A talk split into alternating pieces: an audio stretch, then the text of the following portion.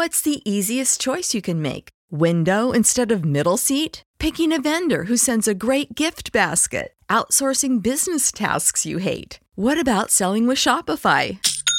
Whether you're selling a little or a lot, Shopify helps you do your thing, however you cha-ching. Shopify is the global commerce platform that helps you sell at every stage of your business. From the launch your online shop stage to the first real life store stage, all the way to the did we just hit a million orders stage. Shopify's there to help you grow. Whether you're selling scented soap or offering outdoor outfits, Shopify helps you sell. Wherever and whatever you're selling, Shopify's got you covered. Sign up for a $1 per month trial period at shopify.com slash try. Go to shopify.com slash try now to grow your business, no matter what stage you're in. Shopify.com slash try.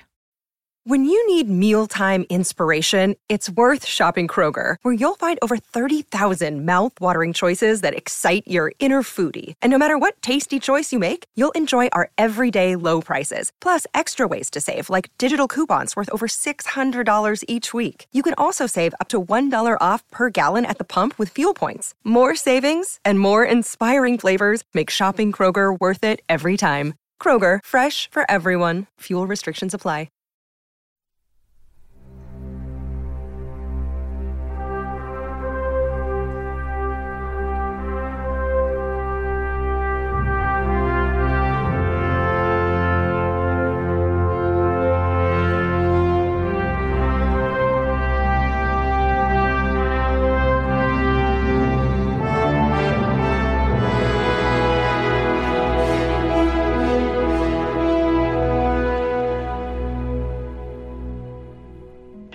Welcome to Varsity Videos, brought to you by the OHIO Podcast. Here at Varsity Videos, we review and rank sports films from the Super Bowl to the Toilet Bowl. I am your host, Chris Wilds, a self proclaimed popcorn expert and a podcaster. And I'm joined today by my co host, Eric Boggs. Eric, how are you today? I'm fantastic, Chris. Thank you for asking. Ready to continue on with these first round matchups. We're getting down to the home stretch of the first round, so we've got some good ones. We got some uh, sleepers here. yeah, absolutely. And I'll tell you, nothing's better on, on, on these dreary Ohio spring more or afternoons than sitting down watching a movie because I don't know about you, but I don't like to play in the rain. So me neither. So, Eric, uh, before we get started on our, our matchups, let's talk about a little movie news. What have you got for us today? Yeah. So, interestingly enough, one of the movies that we're going to be talking about here in a few minutes is Secretariat. And I found a movie that is going to be released on DVD. In fact, it may have already just been released on DVD called Jockey. It is a 2021 American drama film written by Greg Kwedar and Clint Bentley um, who was also the director. The film stars Clifton Collins Jr., Molly Parker, and Mo- uh, Moises Arias. The film had its world premiere at the 2021 Sundance Film Festival on January 31st of 2021. It is about the health of a horse rider named Jackson Silva, who begins to deteriorate after decades of work. With the help of a promising new horse and his trainer, Ruth, Jackson prepares for the upcoming championship, which could be his last. Um, do yourself a favor, watch the trailer. It's called Jockey, and some of the action in this looks amazing. Um, again, I'm not a huge horse person, uh, but I love sport in general. And when I, I saw this, I thought we've got to talk about this. And that's the the movie that we've not seen. Now, uh, I recently just watched one of the movies we talked about in our movie news, that being um, American Underdog, the yes. Kurt Warner story. Have you seen it? I just went out and purchased the movie. I have not watched it yet. Um, amazing with a capital A. Loved it. Wonderful. It is a phenomenal um, family film, and the the actor they got to play Kurt Warner killed it. Absolutely killed it. Of course, Dennis Quaid is in it, and he does a great job as well. I love the movie. My wife loved the movie.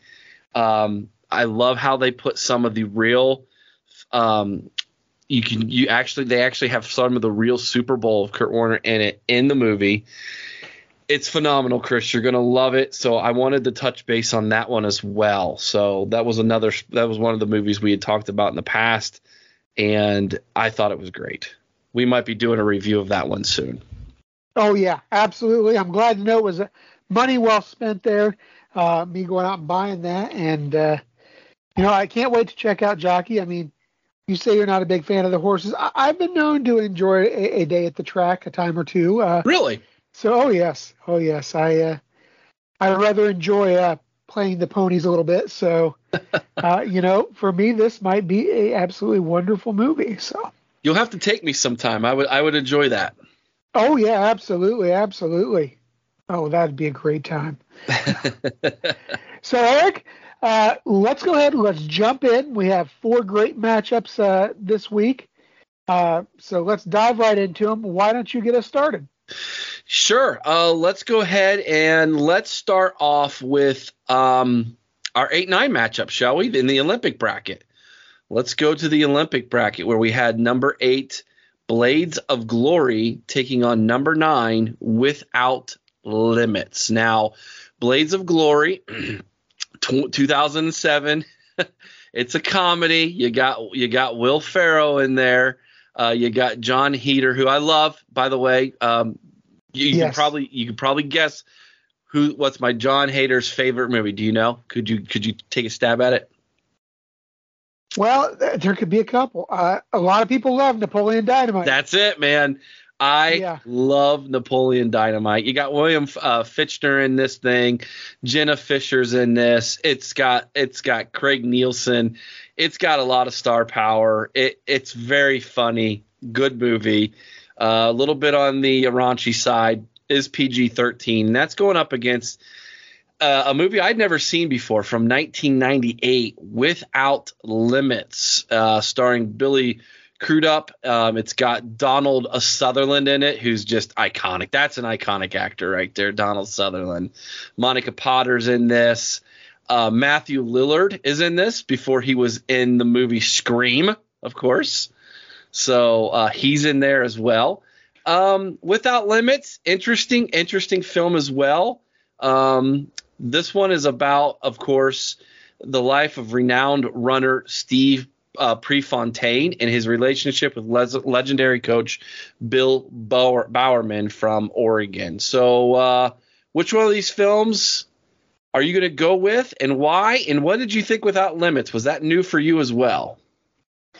It was. Um, you know, I I thought there were some good performances.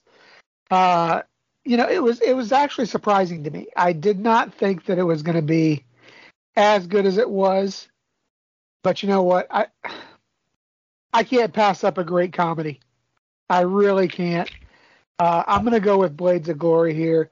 Um, you know, at times I, I will diss Will Ferrell a little bit on some of his movies, but you know, I think I love this one. I love Jon Heder. Um, yeah, and, some of the things they do in that movie are just completely over the top, Eric. But, they uh, are. But I'll tell you what, I, I enjoyed the movie. It's one, uh, you know, I just watched again recently. It's not something that comes out of my closet, you know, every week. It's not a go-to type movie if I'm bored or whatever.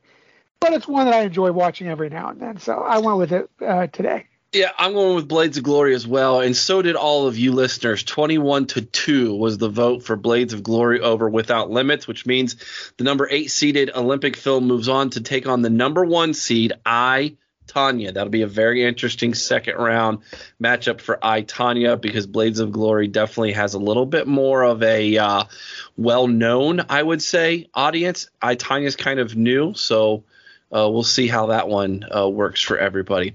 Uh, all right, let's move on to the family friendly. Uh, actually, let's save that for last. Let's move on to sequel bracket. How about that one? So let's go to the Very sequel good. and remake bracket. Number four, D2 Mighty Ducks going up against the number 13 seed Angels in the infield, and that is not a mistake. Angels in the infield as opposed to Angels in the outfield. That's why it's in the remake or sequel bracket. Of course, D2 is uh, Ken Gordon's team wins the Junior Goodwill Games in California. In spite of all the setbacks, it's the continuation of Mighty Ducks. Now they're Team USA, if you will. Uh, Emilio Estevez uh, reprises his role as Gordon Bombay. Uh, you got Kathryn Erbe as Michelle, Michael Tucker as Tibbles, uh, and of course all the all the kids of, the amazing cast of uh, D2 are back as well as with some new guys as well. This is going up against Angels in the Infield, which is a group of angels try to help a baseball team win a championship game while at the same time helping to reunite the team's pitcher's family. Uh, this one's got uh, Patrick uh, Warburton as Eddie Steady Everett, Britt Irvin as Laurel Everett, and uh, Duane Davis. We should know him. He's in about he's in several sports films. Uh, he's Randy Fleck, and then David Alan Grier, which uh, is a well-known actor. He plays Bob Bugler in this uh, film as well. It's cute it's it's cute, but uh, I, I got to be honest with you, it doesn't hold a candle in the wind to D2 the Mighty Ducks for me. No, absolutely not. I'm 100% on board with you here, Eric. Uh, Mighty Ducks, and, and we'd spoke a little bit about this uh, before we started recording, and you know there is an argument to be made that D2 may be even better than the original. Uh, I, I agree 100%. D2 for me. So D2 the Mighty Ducks We'll move on uh, with your vote in mind, and uh, we agree with all of you, the listeners, as well. Thirty-nine to two, the Mighty Ducks took that one. That means the Mighty Ducks will go on to take Major League Two. Ooh, a four versus five in the second round. Mighty Ducks against Major League Two. That's going to be a tough one, Chris. Ouch, man. Yeah. I, I don't know which way I'll go in that one. That's interesting. All right, let's talk about the one that I find to be the most intriguing matchup in the first round in the entire tournament, shall we? Let's go to the best of the rest bracket where number two, the wrestler, took on number 15, radio. Let's talk about the wrestler first. 2008, rated R. It stars Mickey Rourke as Randy the Ram Robinson, uh, the beautiful Marisa Tomei as Cassidy. Um, it's basically about those two, if you will. There's there's some others in this film as well. Uh, you actually have um, a couple wrestlers who are in this as well, um, who, who, who take on the roles of different wrestlers. But uh, this is about a fading professional wrestler who must retire, but finds his quest for a new life outside the ring a uh, desperating struggle if you will. And this is going up against Radio from 2003. It's the story of a high school coach and a developmentally challenged man who he took under his wing. It stars Cuba Gooding Jr. as Radio, Ed Harris as Coach Jones, um, the amazing actress uh, S. Epatha Merkerson as Maggie. I thought she did a fantastic job, as well as Alfre Woodard, who was Principal Daniels. What a great principal. Uh, Debra Winger as Linda. Um, just a great cast. Chris Mulkey as Frank, a great antagonist in the film. I got to be honest with you, radio hits me in all the right spots. Now, what's crazy about this is on Flickchart, radio totally gets dissed. It is fifth. It is ranked 15th in the best of the rest bracket, which I have no idea how it got like ranked that low. The Wrestler's number two. The Wrestler is a fantastic film, but to me, Chris, Radio is one of the best sports movies ever made. Seriously. Oh yeah, yeah. The performances by specifically Ed Harris and Cuba Gooding Jr phenomenal. Not that they aren't always on the money in everything they're in, but wow! I, I mean, it, it is it is a movie that that hits, like you said, it hits really close for me. And but up against the this should be a a semifinal matchup. Yes, it really it should. should be because the wrestler, I think, I truly believe is is Mickey Rourke's best movie. I agree. And I mean, I, I I'm kind of curious. I wonder if we took the cast of the two movies and added up the Academy Awards that were involved. I mean, because both were just tremendous. Uh, and I, I am a big I am a big wrestling fan. Uh, you know, and, and I can kind of imagine that it's not actually a documentary or a biopic, but man, you could almost picture these guys when they're getting ready to hang it up going through what this guy went through. Mm-hmm. Mm-hmm. Uh, I've been told it's basically the life of Jake the Snake Roberts, is what the movie is almost based off of. and I could see that. I really could. Uh, I'll tell you, it's, it's tough, Eric. I I almost want to make the radio the peacocks of this uh, this tournament. I am. I'm picking I radio. am. I'm going to. All right. Well, Chris, I tell you, it would it would have taken both you and I to go wrestler for this to win because the, the listeners went 27 to 5 in the voting for the radio. So radio a number 15 seed. I don't remember if we had a 15 seed win last year. Uh, this might be the biggest upset as far as seeding is concerned that we've ever had in the in in the tournament in the last two years. But I got to tell you, I don't know that it's really an upset. Yeah, yeah. I, I, don't- I I'm with you, Eric. I mean, this by all rights to me, it, it was just bad seeding because this should have been a semifinal. Yeah. So the radio will go on now to take on for the love of the game in the second round. Ooh. Man, that's that's two powerhouse movies right there. Yeah. That's that's that's tough. That's tough right there. So there you go, man. Ra- radio takes it. All right, here we go. Our last last one for the night, family friendly bracket. Number seven, Secretariat against number ten, The Express. Wow, this is going to be another tough one, guys. Um, I'm going to be honest with you. I had not. I had seen The Express one time before. It was like a year ago. In fact, we had I'd watched it at the end of last summer after we had done our 64 bracket, and I'm like, okay, I got to watch The Express. And I watched it, and I thought it's okay. And then I went back and I rewatched it again this past week, and it's a very, very good film. Secretariat, I also had not seen. That one, I was shocked. I was absolutely floored how good that movie was. This is this is one of those where I could be swayed either way. Before I give my vote, I'm gonna let I'm gonna hear your two cents on these films, Chris. Okay. Well, you know, I love Secretariat. I think Tobey Maguire gives a tremendous performance in that film. Um,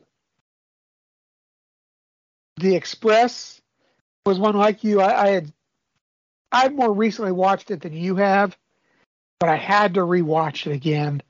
Uh, I did so, you know, today prior to recording, and wow, I mean, it just it hits. It's a movie that I think came out in the wrong time. I think if The Express is released today, it does much better than it did being released when it was. Mm-hmm. I can see Uh, that. I, I, I do, just given the the recent racial tensions and climate in this country. I, I could see it performing a lot better than it did. Um, I will say this: I thought at times the Express dragged a little bit. Um, I can say the same about Secretariat. At, I, at I said, but I could too. say the same about Secretariat. You know, Eric, I, I love Secretariat. I, I think I'm actually going to go with the Express here. Okay. I think I'm going to go the other direction. I just was so surprised by how much I enjoyed the Secretariat. I think if you had to, if you set both these movies down in front of me today and say you have to choose one to watch this evening, I think I'm going to choose Secretariat today. Can, That can I tell you what did it for me, though? Sure. What did it for me, and even though it wasn't a tremendous part as far as the amount of time on screen, I think for me, Charles S. Dutton tipped the scales. Okay. All right, so that means the the the fans are going to determine this one. All right, so we we go different directions. Chris, have you seen the totals on this on these two? I have not. This is the closest vote we've ever had. By a score of 13 to 12. By one vote. Secretariat won. Wow. This was probably the closest I, have ever seen. I can't be mad. Like I said, they were both tremendous movies. I can't be mad.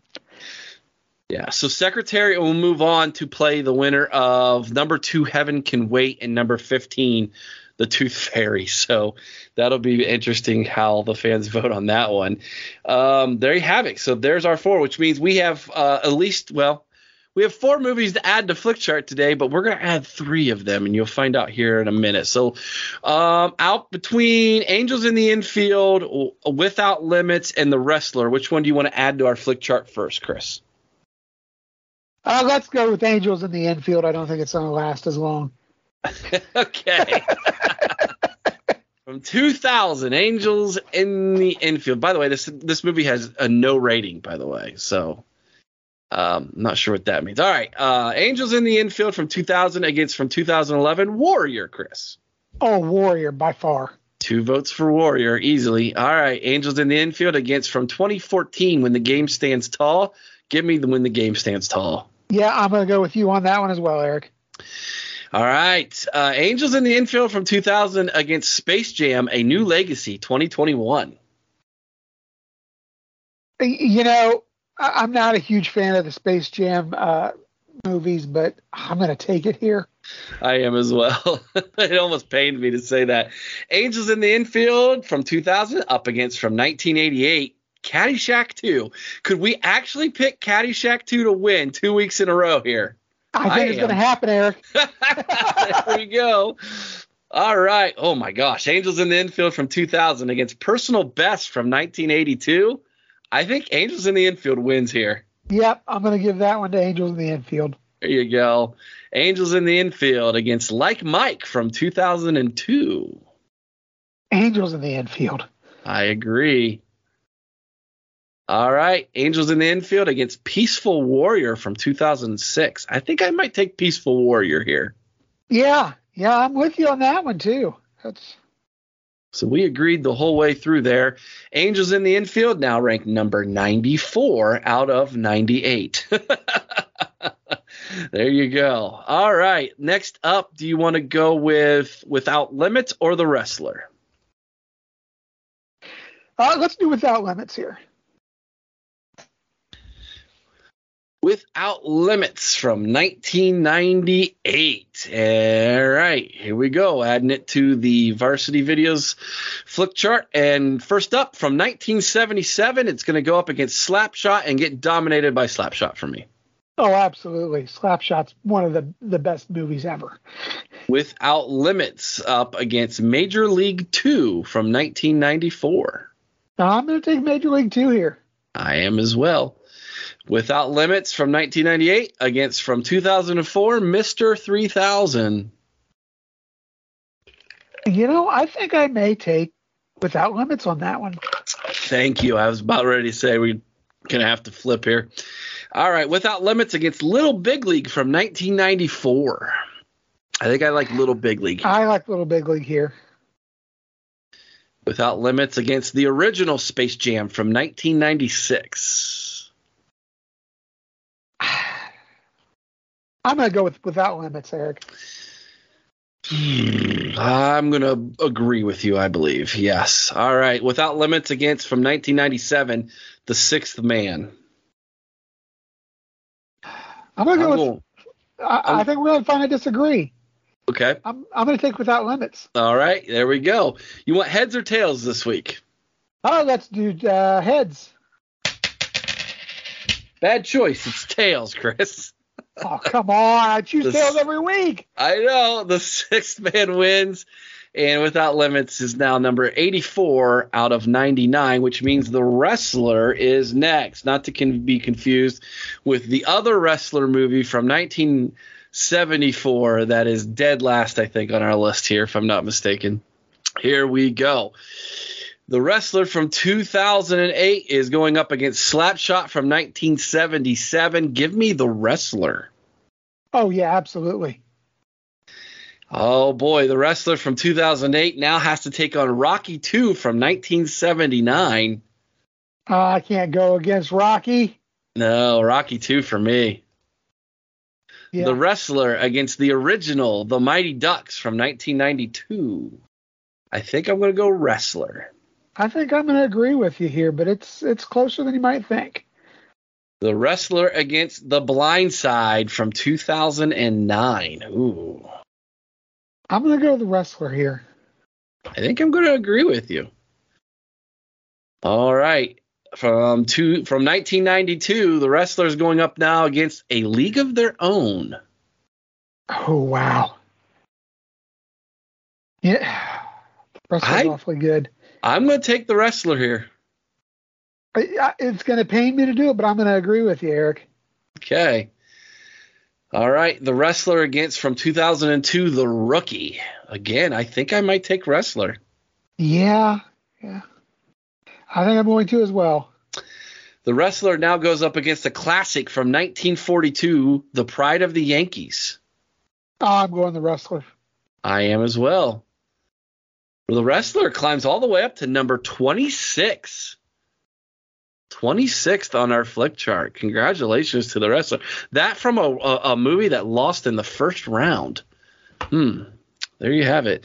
All right. So there's the three that we're going to add. We'll add the other one here in just a minute. And that's because Chris, take it away.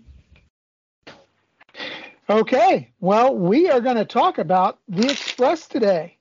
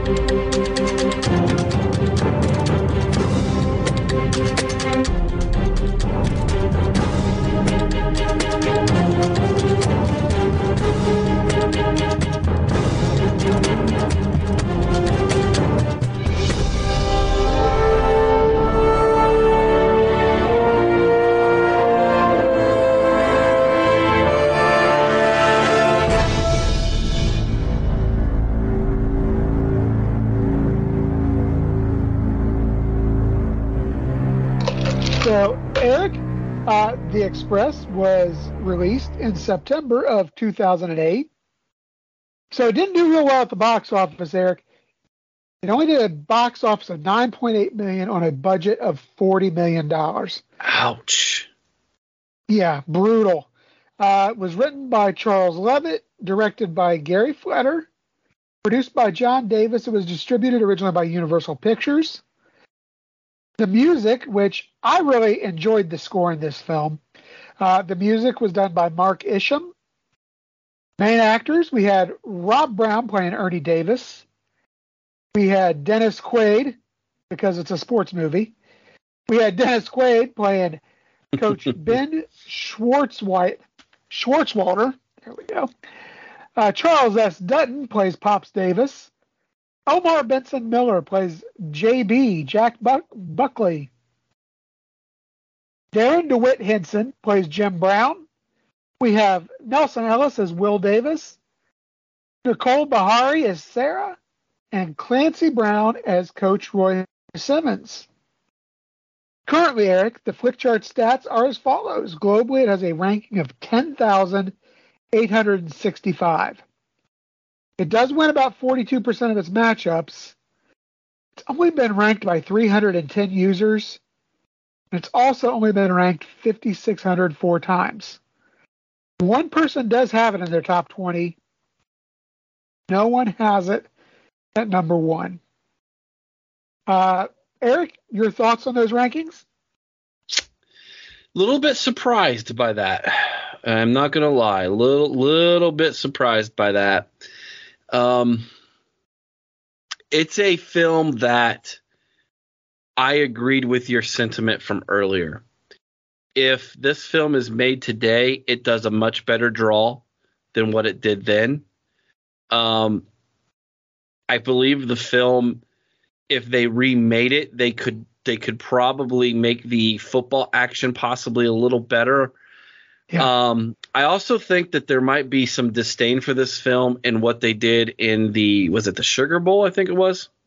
Yes, in the Cotton Bowl. Cotton, Cotton Bowl. In the Cotton Bowl. Um, I, have did did some digging in and reading, and apparently how they portrayed some of the action that took place um, on the field with Texas against Syracuse is not accurate.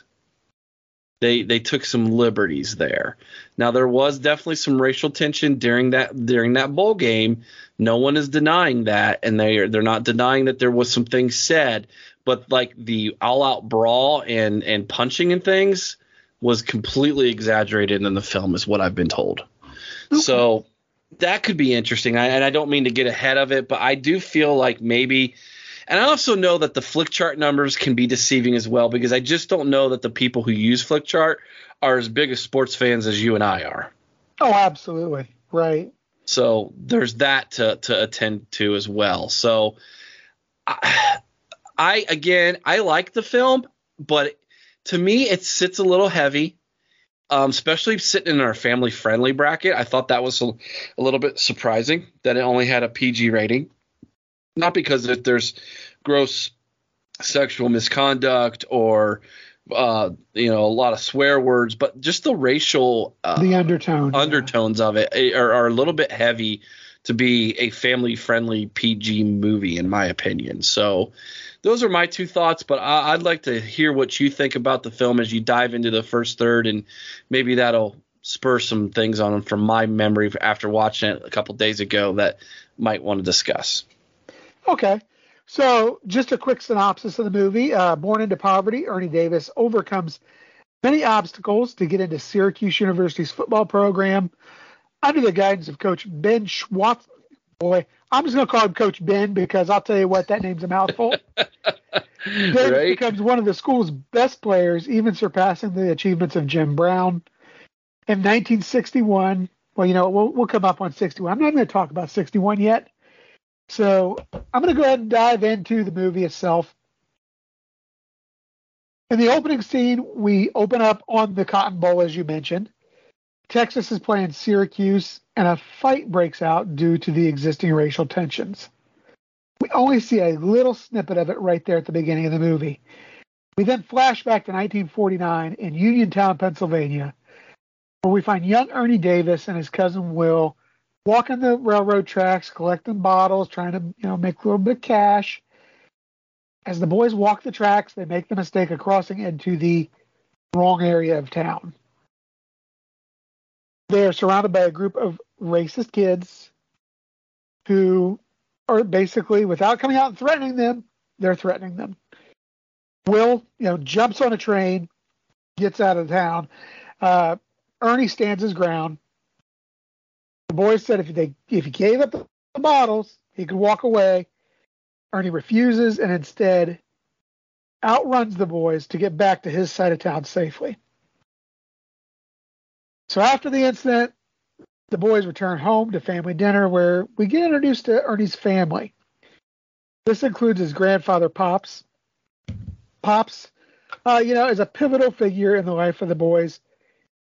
He helps Ernie, who's struggling to get through a Bible verse at dinner. Uh, we also see him take the boys out the next day. They stop in front of a store and they're watching Jackie Robinson playing for the Dodgers. And they're just amazed that a young African American player is playing for the Dodgers. You know, instantly at that point, it seems Robinson becomes Ernie's idol. He even goes as far as cutting out a newspaper photo and hanging it on his wall. Well, the following day after school, we meet Ernie's mother. She informs the family, hey, I've remarried to a really great guy. I'm in a position to take Ernie home to live with me now. She takes Ernie to Elmira, New York. Now, Ernie seems hesitant about all this, but he peps up on the trip to Elmira as he sees the small fry football tryouts on his way home.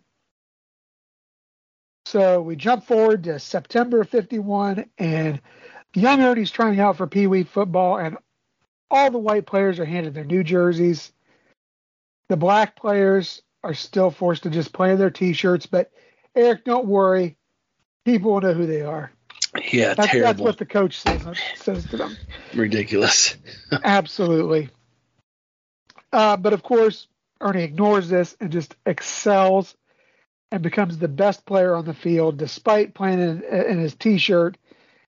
And a local reporter starts asking mom about Ernie.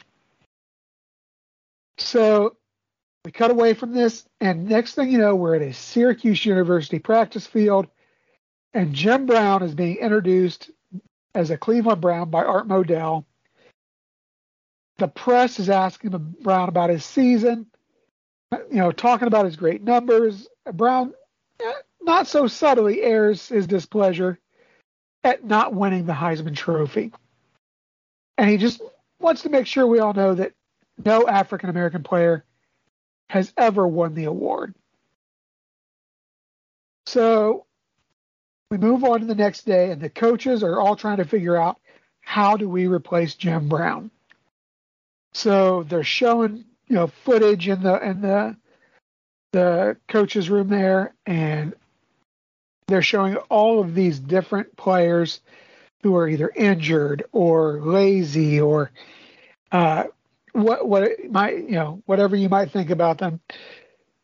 And the coach asks about Ernie Davis, or as he calls him, the kid from Elmira. He sees the tape, instantly wants him as he reminds him of Jim Brown. Coach English Brown's helped even recruit Davis. He goes to, to Jim Brown and says, listen, you know, kind, kind of says you owe this to me because the Browns wouldn't even know who you are without me. Of course, Brown says, no, everything I did, I did. And he says, what good does it do if you don't give back and try to help this kid get get his, so to speak? So they go, they watch Davis play. Brown is impressed by his play. After the game, they meet Ernie and end up going to the Davis house for dinner. And Pops is just kind of grilling the coach, asking Jim Brown his his thoughts of Syracuse.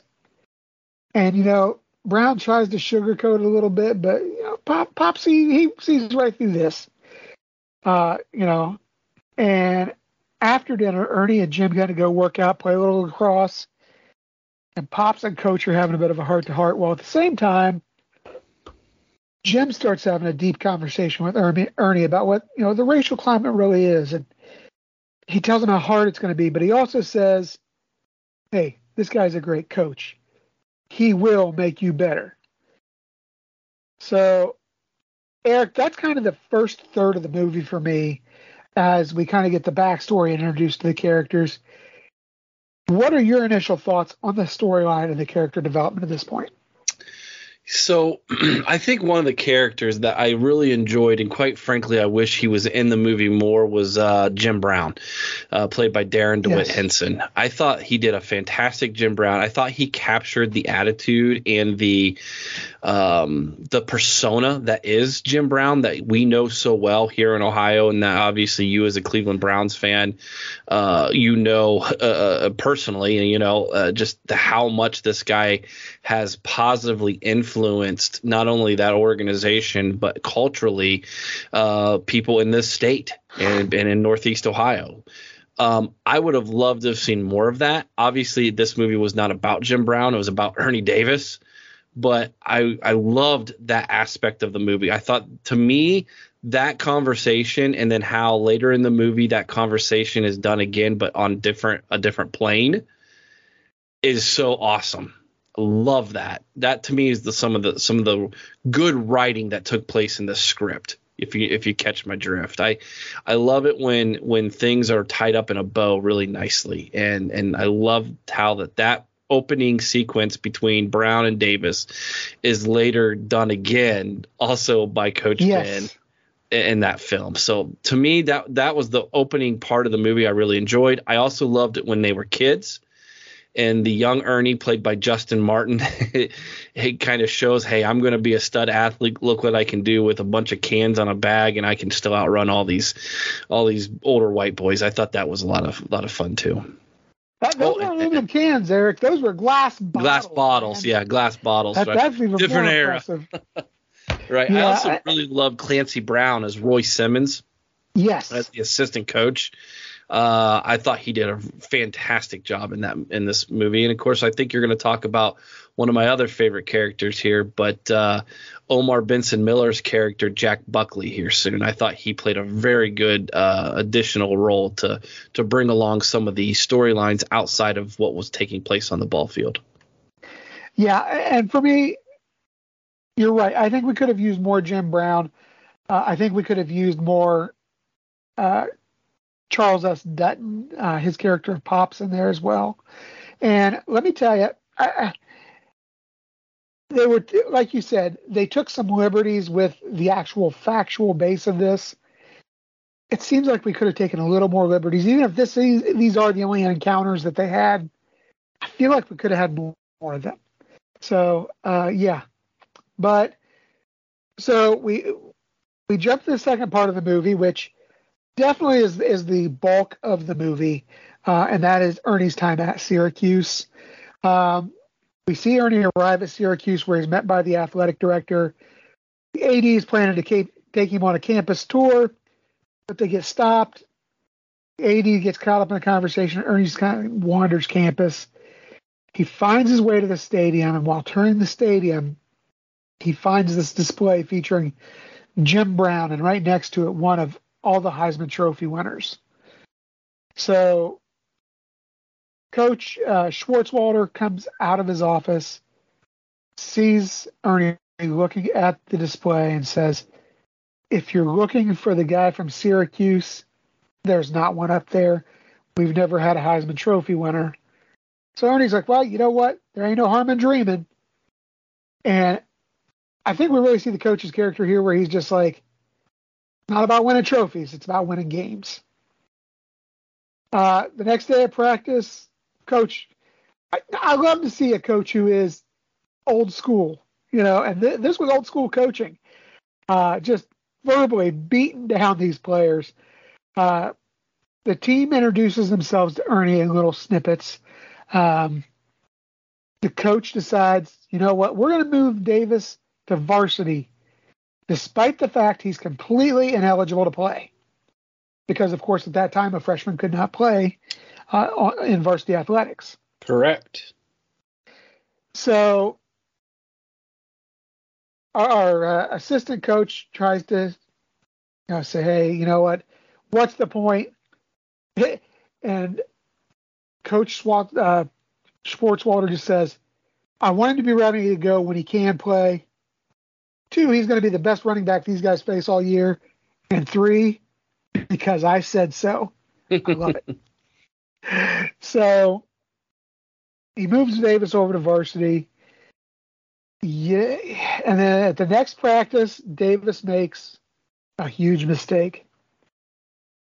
He lets the coach see him smiling at a white cheerleader. Coach, of course, calls him into the office, to discuss knowing his place on the field and off. Of course, after they uh, get out of their meeting, JB tells Ernie, "Hey, don't don't worry about it. It's the white girl speech, and all the black players get it." But the good news is, Coach likes winning just a little bit more than he dislikes Negroes. was the line that uh, JB put out there. Uh, you know, after his talk with JB, know, Ernie sees this beautiful young black woman walking across campus. Just kind of becomes mesmerized a little bit. Well, he shows up for varsity practice the next day, and he finds out he's been given Jim Brown's number. Davis is uncomfortable with this. You know, the other guys on the team, uh, specifically uh, Lundy, the linebacker, is giving him a lot of crap about it, about not earning it yet. Uh, he goes to confront the coaches about this, and the coach just says, "Listen, I didn't make a mistake. That's your number." But during practice, Ernie just absolutely shows up everybody, especially Lundy, and Lundy cheap shots him after the whistle. On defense, Ernie decides to return the favor. Uh, the two end up wrestling around a bit on the ground. The coach rips Davis, uh, you know, for for taking that liberty, but at the same time, it's like nice block. So after practice, we jump to a team dance where Ernie and JB meet Gloria and Sarah. Uh, they immediately mistake them, uh, mistake the football players for waiters, which I thought was great. Yeah. Uh, you know, Sarah was the girl uh, Ernie had seen walking across campus she becomes his love interest, of course. Um, after the dance, we kind of jump right into what is the season which Ernie can't play. And they come out, and right out of the gate, they lose to a much lesser Holy Cross team. Yeah. Now, which is like Notre Dame light, you know. And it is actually. It's it's right there near the Notre Dame campus, and uh, yeah, it is uh, pretty pretty humiliating to suffer that kind of loss as a big time college football school. So, despite his, not, his ineligibility to play, Ernie shows up to the impromptu midnight practice with the rest of the varsity team and goes through the punishment practice. After that, we jump forward to the start of the 1959 season. They face Kansas. Ernie really has a tough first quarter in his first game where he's eligible to play. In the second quarter, man, he explodes. He starts it out with a huge block. Then on the second eight, breaks down, it breaks off a huge run for a touchdown. You know, after the big win, Ernie goes back to Pennsylvania for a family visit, and Ernie finds his cousin Will, who has really become a very angry young uh, man by this point uh, due to all the, the racial inequity of the time. And he also finds that Will and Pops are a bit at odds as well. Uh, Will takes Ernie to an uh, NAACP rally, tries to convince Ernie to join the group in their March on Washington. Ernie says, Listen, I'm a scholarship athlete. I can't run the risk of losing that. Will then tries to convince them that he has obligations to the black community, that he needs to use his voice as a role model and a leader because people see him on the news, they see him in the paper, and they look up to him. Afterwards, we get into the game prep again, and we find the coaches looking at game footage and talking about how their game plan worked in week one. But you know what? The coaches that they're facing in week two, they saw that game plan. So we have now completely, he's going to change the offense completely around, gear it completely towards Ernie, and the offense just absolutely explodes. Penn State, Boston College, Holy Cross, they just roll over everybody. Well, after this winning streak, the guys are out on a double date with, with their young lady. Sarah's reading an article in Time magazine about Ernie when they're approached by the athletic director who informs them that his grandfather's passed away. After the funeral, he returns to the family home and finds his way into into the room where he finds all of his old clippings, his trophy, and his picture of Jackie Robinson still hanging up there on the wall. And you get this sense that he's starting to feel that obligation, that anger to kind of break some barriers of his own. He goes back to campus, has this emotionally charged workout, and then absolutely breaks down. Well, Syracuse is going on the road to play West Virginia for the next game. Before the game, Ernie and Lundy get into a bit of a fight because Lundy's disrespecting one of the team assistants. And then he proceeds to basically tell Ernie to go shine his shoes. Uh, as they enter the stadium, you have. Well, I, I, I almost don't want to say it, Eric, but you got a bunch of racist rednecks of West Virginia. They just begin pelting the Syracuse team with bottles, on the field, the West Virginia team's taking cheap shots after every play. Coach pulls Ernie. He's afraid that Ernie is going to end up causing a race riot if he scores. Of course, Ernie gets back in the game. And what does he do? He goes in and he scores. He shows up the coach. Uh, you know, the two get into a verbal altercation on the sideline he ends up benching Davis for the rest of the game.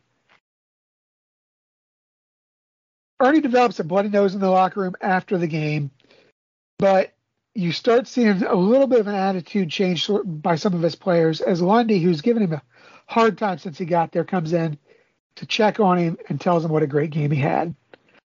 Ernie, of course, after the game apologizes to the coach on the bus, but at the same time says, I apologize, but I, am kind of challenging you to step up, be more supportive of your black players. Well, after this game, Syracuse keeps rolling and rolling and rolling. They improved to an undefeated season. They're ranked number one in the country. They're invited to two bowl games, Eric. The Orange Bowl, where they'll face number nine Georgia, and the Cotton Bowl, where they could face number two Texas. They can win either game and be the national champions, but they choose to face Texas. So they have to travel by bus to go play Texas in their own backyard. During this scene, you get to see them driving through the South. You see the oppression.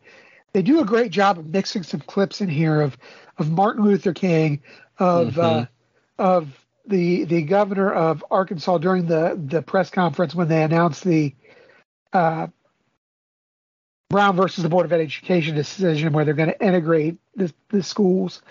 Um, I really love the way they kind of mix those real clips in with the movie. Um, they get to Texas. They're met by media, racist protesters. The team hotel doesn't allow blacks in the building.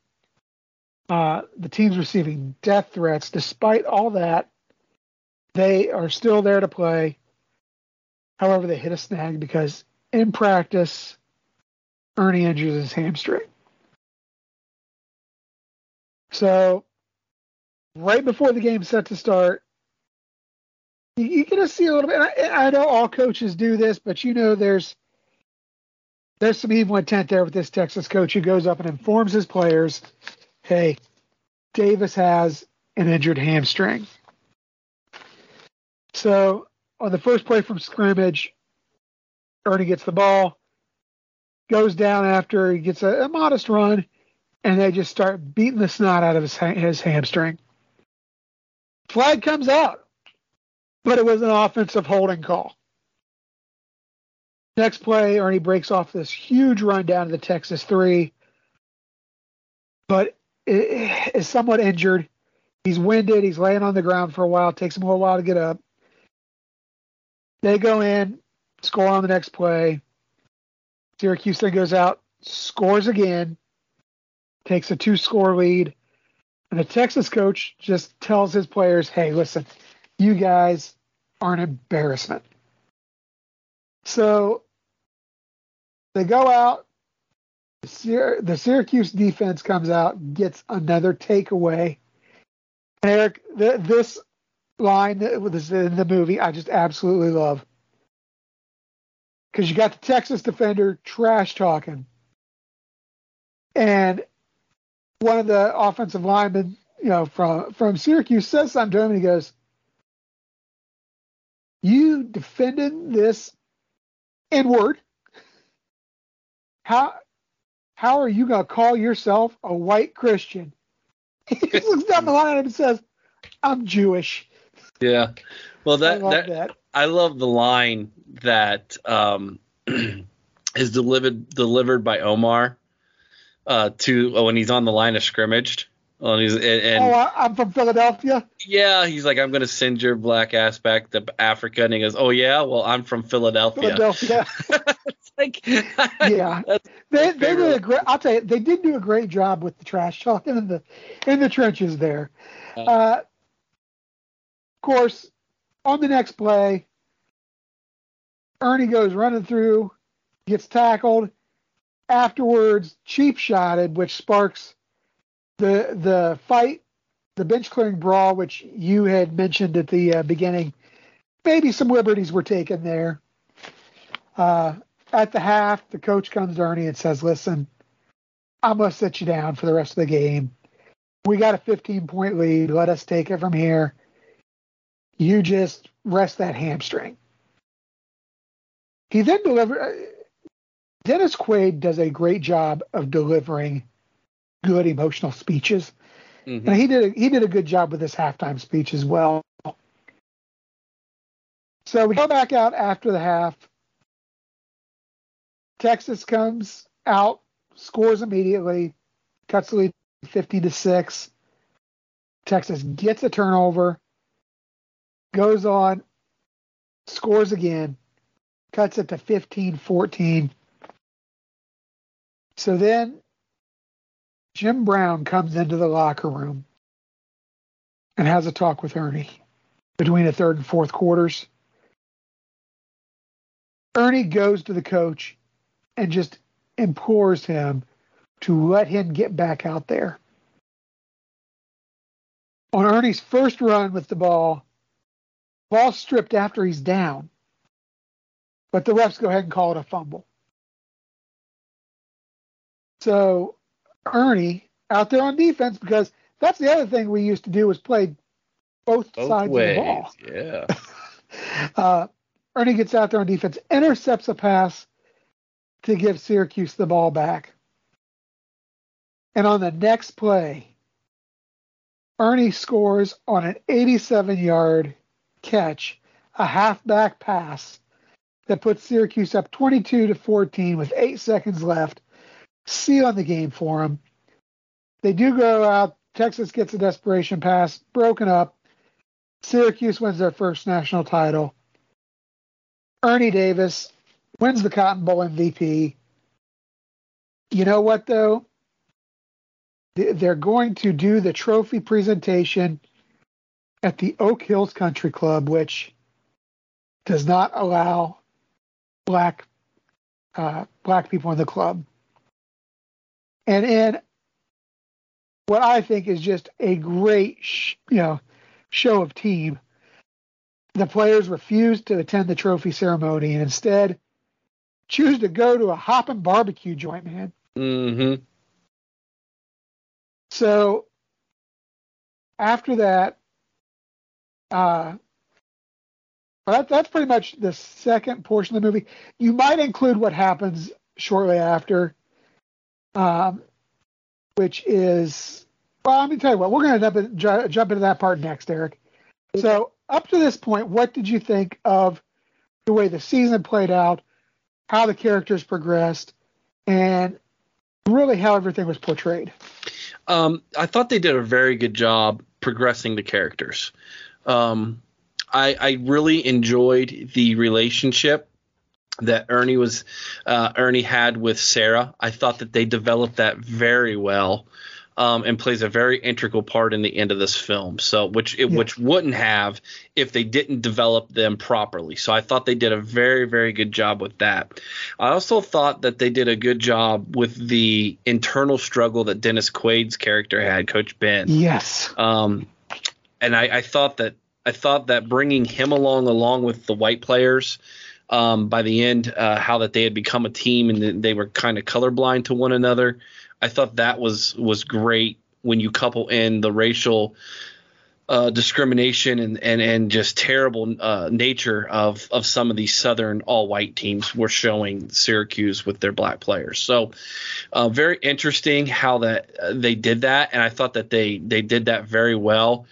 Um, as, as, far as the football action is concerned, I thought that it, it that was the side story here that this was yeah. really about the development of the characters in the time period and and just kind of being the Jackie Robinson of, of college football in, in a lot of ways is what Ernie Davis was doing, which is why that they uh, made uh, Jackie Robinson's kind of character, oh, Jackie Robinson kind of an idol for this Ernie Davis character. So I thought all of that was really good, but I, I'll tell you, for me, this movie, the last third, how this movie finishes is what makes it very good.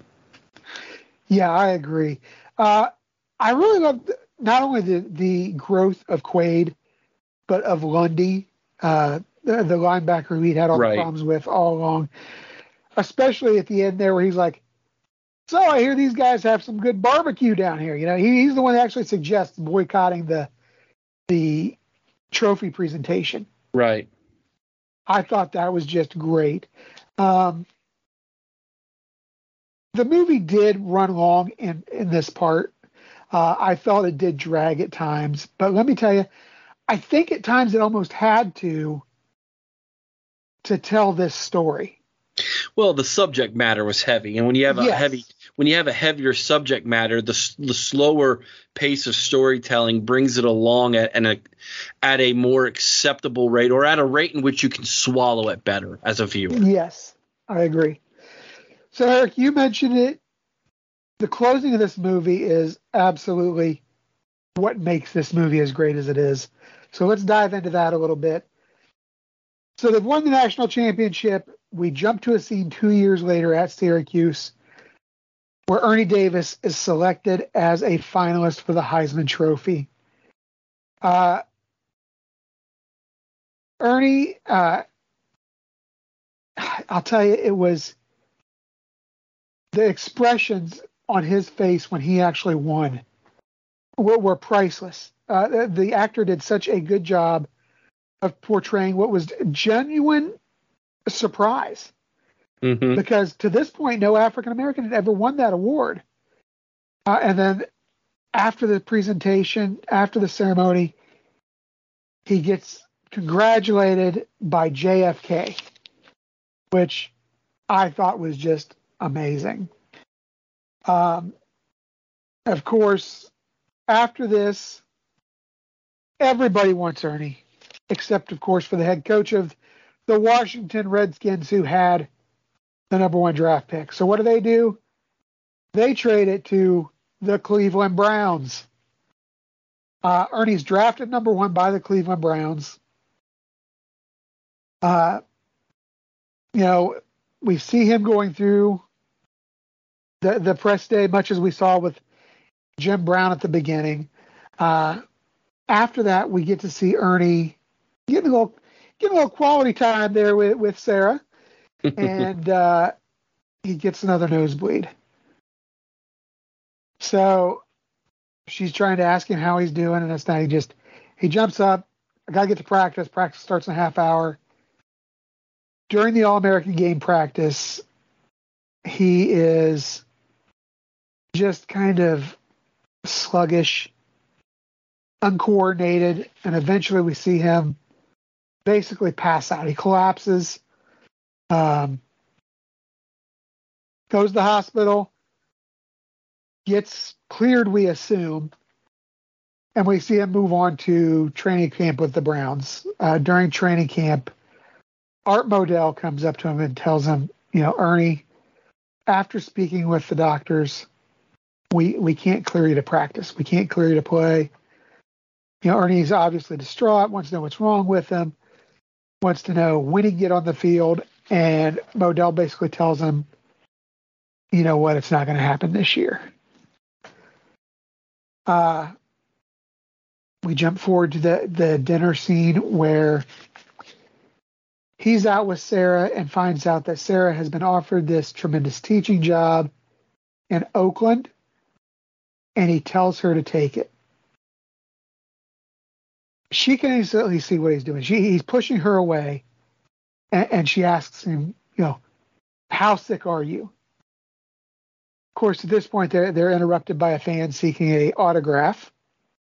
Uh, he gives the autograph, and we never get to see how that conversation ends. Um, but we do move forward to a press conference where he reveals that he has leukemia. Uh, you know, his he's crushed. You can tell he's crushed, but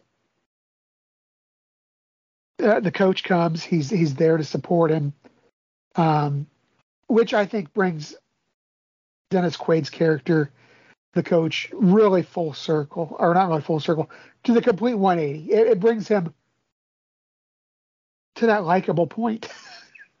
uh, but the coach also asks his help in, in recruiting Floyd Little. Uh, so he goes, he, he, and this is what you had kind of foreshadowed earlier. We see the exact same kind of interaction that he had previously with Jim Brown, uh, where he gets his help recruiting. Um, and we see the same type of speeches between the the players between uh, between Davis and Little that we saw with Brown and Davis.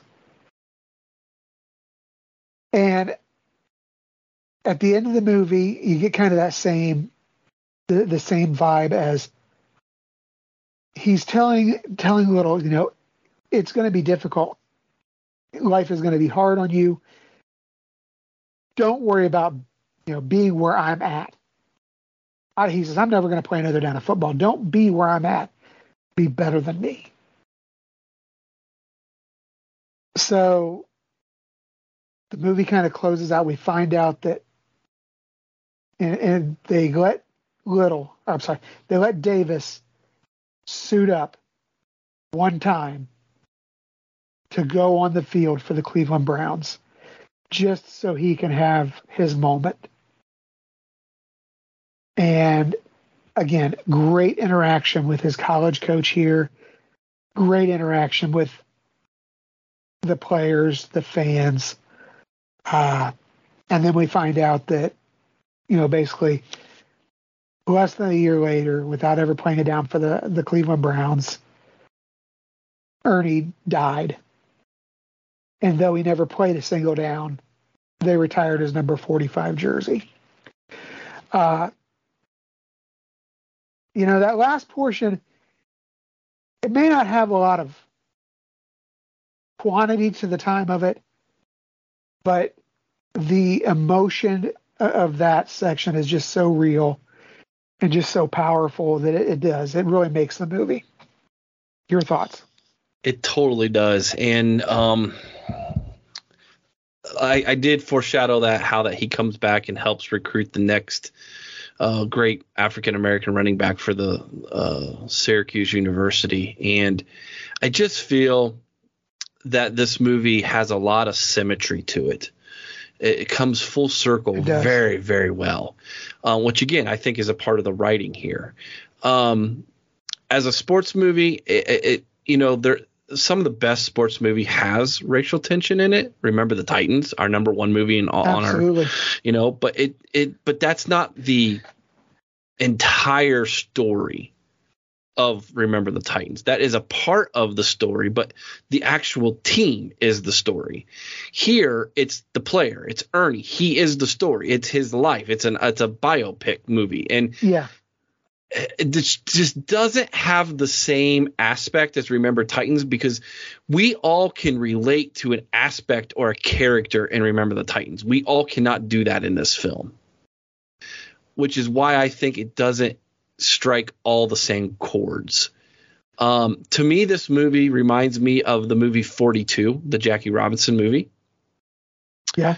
Um, just on a football field and in a college football um, way, uh, or the Disney film about the uh, all black uh, African American basketball team from te- uh, Texas or North Texas or whatever it was. Um, yeah, I forget the name of that film, but it's it's similar in that vein. And all all of those movies are good movies.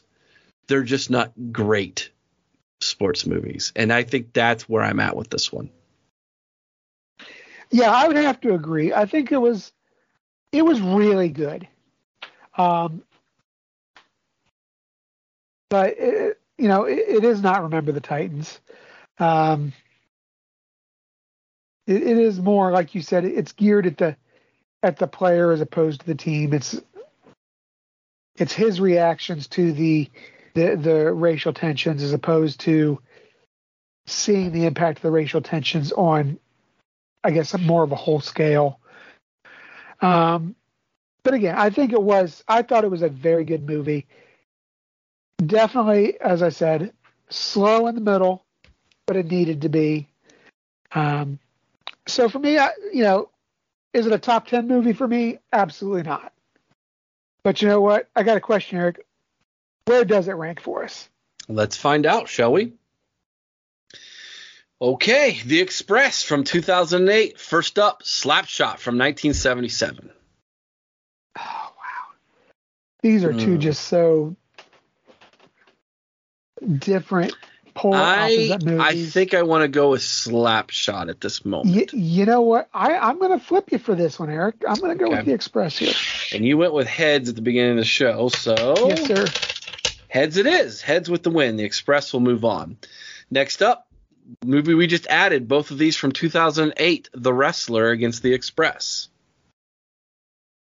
Yeah, I got to go with The Wrestler here. Me as well. All right. From 1992, The Mighty Ducks.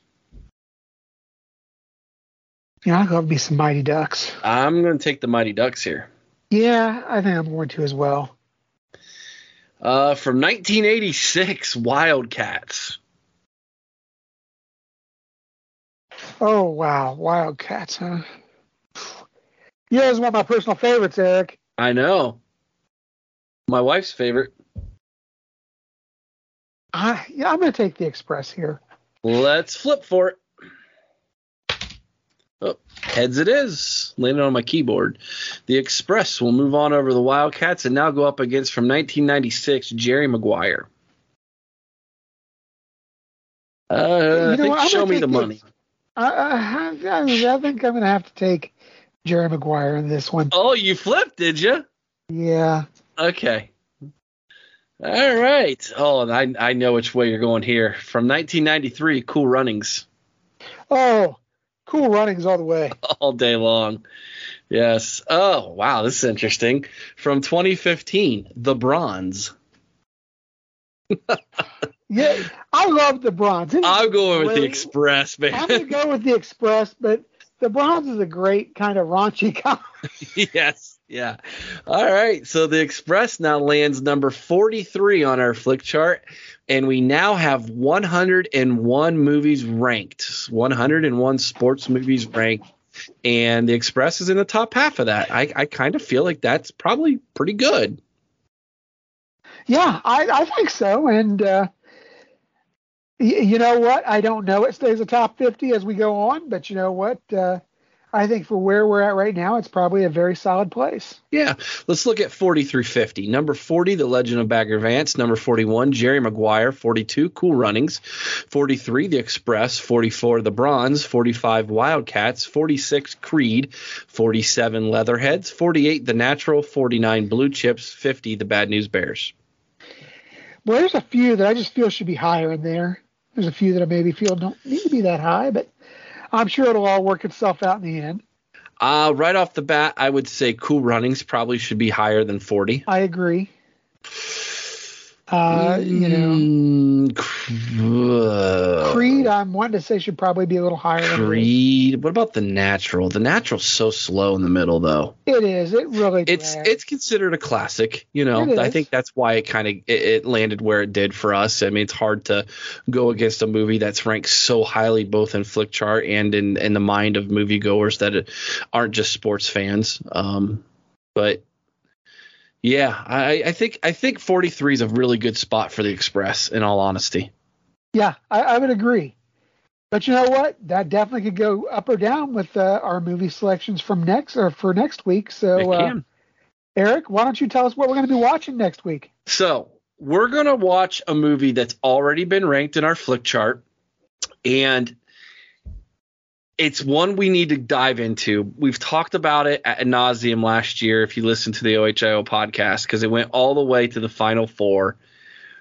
It's the most popular boxing movie of all time. Sylvester Stallone from the 70s, Rocky. We're gonna go back and review the original Rocky. And one of the reasons why is because Rocky 2, I have a feeling we Chris and I both think is going to make a run in this tournament, and we want to make sure we review Rocky first. So there you have it. Yeah, yeah, and, and you know, Eric, I just, I, I, I don't know. I, it, for me, I, you know, we've discussed this before. You actually prefer Rocky Two, I do, as. I recall, and, and I am that Rocky purist who uh, firmly is entrenched with the original Rocky as as the best. You are. You are. But so you know this is going to be extremely interesting because I don't know that we have reviewed a movie that re- could really we could really say could challenge our champion. We've not seen a movie climb up all the way to challenge number one. Remember the Titans. Rocky has a chance, Chris. That was, if I recall, that was the semifinal matchup uh, last year. It Was it might have been, yeah. I think we had Rocky versus Remember the Titans on one half of the bracket. So, yeah. You know what? I while you're talking, I'll look that up real fast if you give me just one minute. But go for it. Um, um, we can uh, discuss a little bit of what uh, we're going to be doing here in the next few weeks as far as movies are concerned or whatnot, and and maybe just give me a quick synopsis of why you love Rocky over Rocky Two, since you say you're a Rocky purist. How about that? Well, I absolutely, I absolutely am a purist. I think that, uh, you know, oftentimes, first of all, I love the introduction of the characters, the development of the characters, um, and I think that the fight scene is so much better in the original than it is in the second one. I really do. Mm, okay. I love the way it ends. Uh, I love I love at the end of the the fight the whole concept of don't want uh you ain't- you ain't getting a rematch. He goes that's okay. I don't want one. Uh, you know the dynamic I think is I think there's a greater dynamic between uh, Burgess Meredith and Stallone in the first one. I think it almost feels forced at times in the second one. Uh, you know, because they're at odds about whether or not he's going to fight again. Um, yeah, I, I, I don't know. I just, for me, I, I love the first one. Uh, and don't get me wrong, I'm very fond of the second one as well. Uh, but like great movies such as The Empire Strikes Back, you know, sometimes you have to end on a down note. And, you know, Rocky not winning the title is a bit of a down note in that first one. So you are correct. Rocky faced Remember the Titans in the final four, and it was Sandlot and Hoosiers on the other side of the bracket. The fans voted 32 to 18 for Remember the Titans over Rocky, and then the Sandlot beat Hoosiers 26-14 to take on Remember the Titans. So it was Remember the Titans and the Sandlot. Um, all four of these movies are in our top 10. Remember the Titans is one. Sandlot is actually nine. Hoosiers is three, and uh, Rocky is four. Rudy is up at number two. As you recall, I got really lucky on the flipping with Rudy. Um, so, yeah, and to just go over our top 10 again real fast.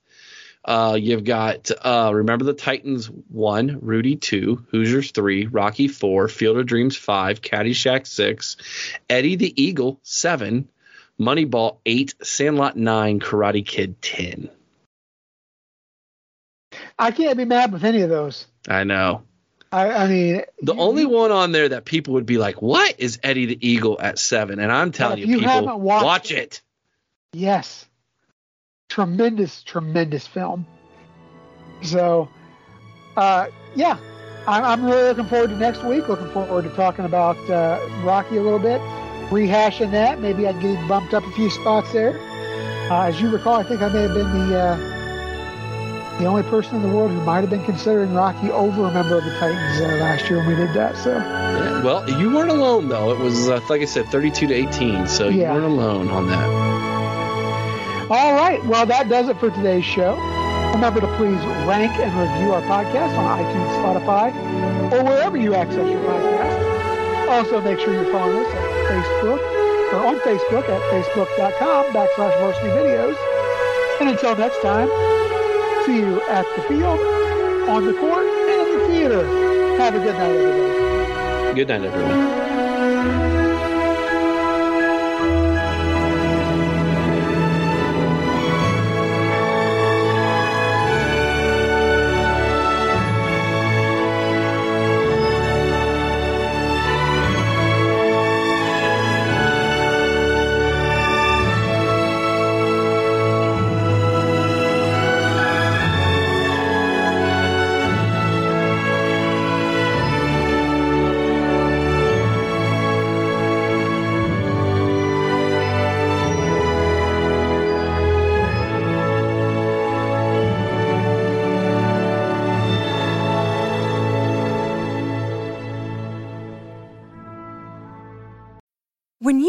Mealtime inspiration, it's worth shopping Kroger, where you'll find over 30,000 mouthwatering choices that excite your inner foodie. And no matter what tasty choice you make, you'll enjoy our everyday low prices, plus extra ways to save, like digital coupons worth over $600 each week. You can also save up to $1 off per gallon at the pump with fuel points. More savings and more inspiring flavors make shopping Kroger worth it every time. Kroger, fresh for everyone. Fuel restrictions apply. Save big on brunch for mom, all in the Kroger app. Get half gallons of delicious Kroger milk for 129 each, then get flavorful Tyson natural boneless chicken breasts for 249 a pound, all with your card and a digital coupon. Shop these deals at your local Kroger today or tap the screen now to download the Kroger app to save big today. Kroger, fresh for everyone. Prices and product availability subject to change. Restrictions apply. See site for details.